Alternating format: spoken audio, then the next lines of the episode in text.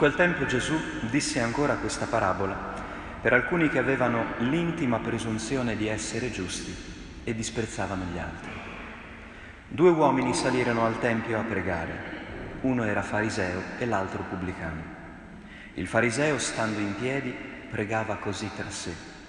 O Dio, ti ringrazio perché non sono come gli altri uomini, ladri, ingiusti, adulteri e neppure, e neppure come questo pubblicano. Digiuno due volte alla settimana e pago le decime di tutto quello che possiedo. Il pubblicano invece, fermatosi a distanza, non osava nemmeno alzare gli occhi al cielo, ma si batteva il petto dicendo, O Dio, abbi pietà di me peccatore. Io vi dico, questi a differenza dell'altro tornò a casa sua giustificato perché chiunque si esalta sarà umiliato, chi invece si umilia sarà esaltato.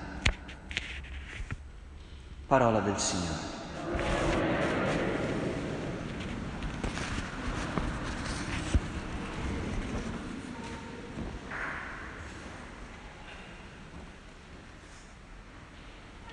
Oggi la parola di Dio sembra dirci qualcosa anzitutto di molto semplice, con questa parabola di due uomini che sono due modi di vivere la nostra umanità, Gesù dice ci sono quelli che si esaltano e disprezzano gli altri e invece ci sono quelli che si battono il petto. Ecco, fra queste due persone è molto meglio essere la seconda, come abbiamo fatto noi all'inizio della messa, eh? avete visto? Quindi siamo già apparentemente dalla parte giusta. Però il discorso non è così semplice perché questi due uomini sono due uomini che vanno a pregare. Quindi Gesù sta dicendo che ci sono due modi di stare davanti a Dio e noi senza rendercene conto potremmo pian piano scivolare nel primo, anche se sappiamo benissimo che sarebbe molto meglio eh, continuare a batterci il petto e a sentirci peccatori davanti a Lui. Infatti in queste domeniche la parola ci ha molto richiamato alla fede che deve essere piccola, deve essere grata. Stiamo vivendo una specie di grande catechesi su quello che è la fede e quello che è la preghiera. Allora ecco che in questa domenica il Signore cerca di raccontarci una parabola che vuole un po' semplificare la nostra vita di preghiera.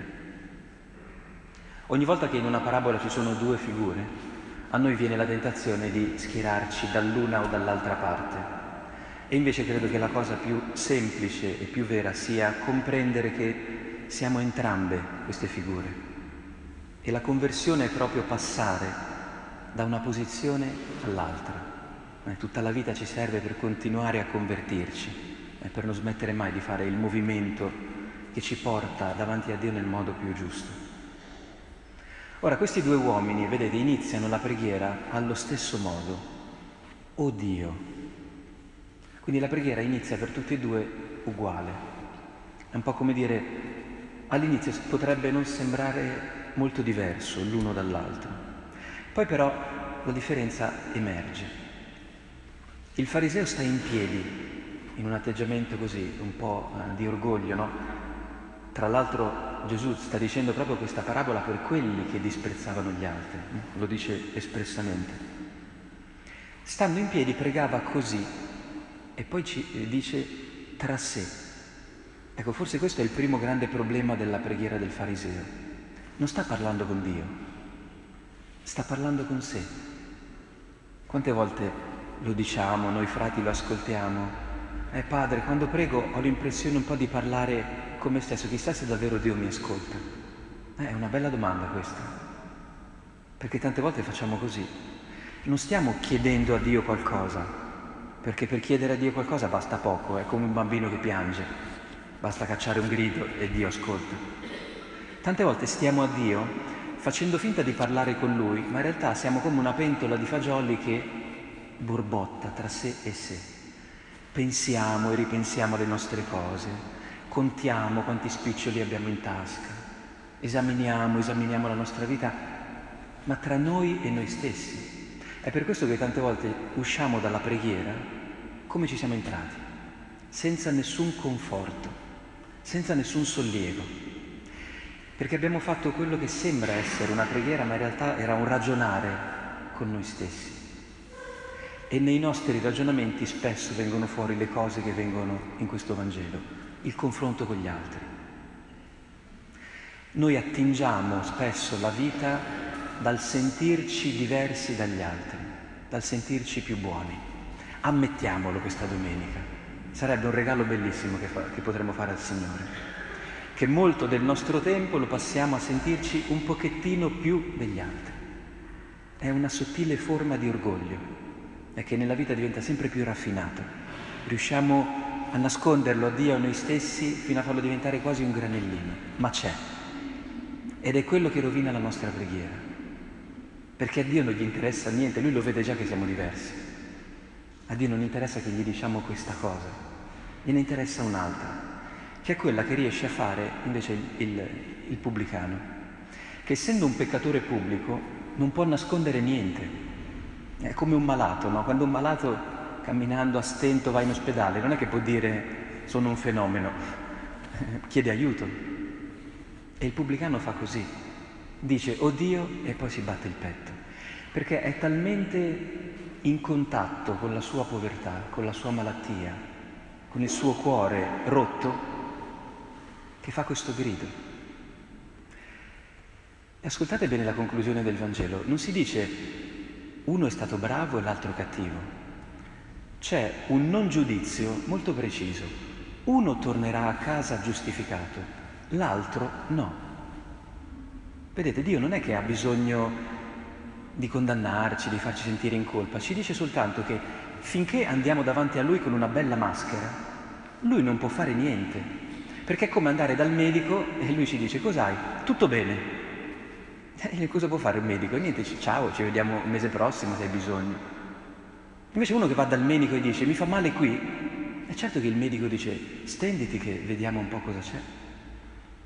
Questo sta, dicendo il Signore, non ci sta umiliando, ci sta dicendo soltanto che se le, nelle nostre umiliazioni noi continuiamo a fare la cosa peggiore, cioè a non gridare aiuto, noi torneremo sempre a casa con il peso con cui siamo usciti da casa, perché non abbiamo permesso a Dio di fare quello che Lui vuole fare, esaltarci, sollevarci, toglierci quei pesi che ci buttano a terra, che ci fanno sentire eh, falliti, eh, peccatori, poveri.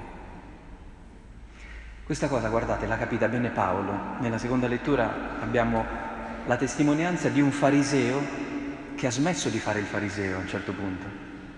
Infatti c'è questa espressione bellissima nella seconda lettura. Paolo dice così, ho combattuto la buona battaglia. Quale? Quella contro il fariseo che c'era dentro di lui.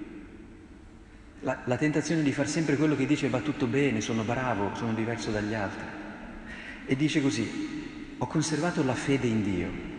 Ora mi resta soltanto la corona di giustizia che il Signore, giudice giusto, mi consegnerà quel giorno. Non solo a me, ma a tutti quelli che aspettano la, la, la manifestazione del Signore. Vedete, Paolo ormai non si concepisce più diverso dagli altri, ma come gli altri. Non solo a me, ma anche agli altri. Questa è la differenza fra il fariseo del Vangelo e Paolo. Paolo ha rotto questo inutile orgoglio che ci lascia molto appesantiti e anche molto soli. Ormai spera per tutti e ha questa immagine davanti agli occhi che è bellissima. Spero che possiamo tornare a casa tutti con questa immagine. Paolo dice, io, io sono un povero, sono un peccatore, ormai l'ho capito, ma so che Dio mi sta aspettando davanti con la corona di giustizia. Cioè io non sono giusto, ma posso diventarlo. Perché? perché Dio crede che io sia giusto, anche quando sbaglio, cioè che sia amabile, che l'immagine del suo figlio in me non si corrompa mai definitivamente.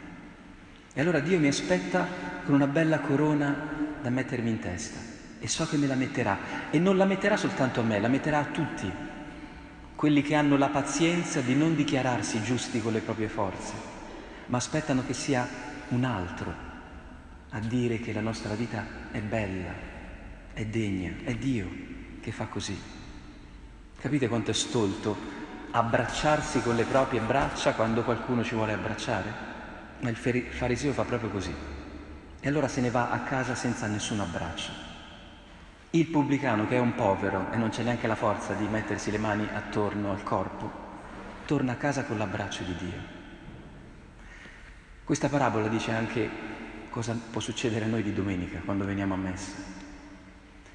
Se non entriamo nel vero significato di quello che stiamo celebrando, la messa è un rito che ci passa un po' sui capelli, magari ce li spettina un attimo.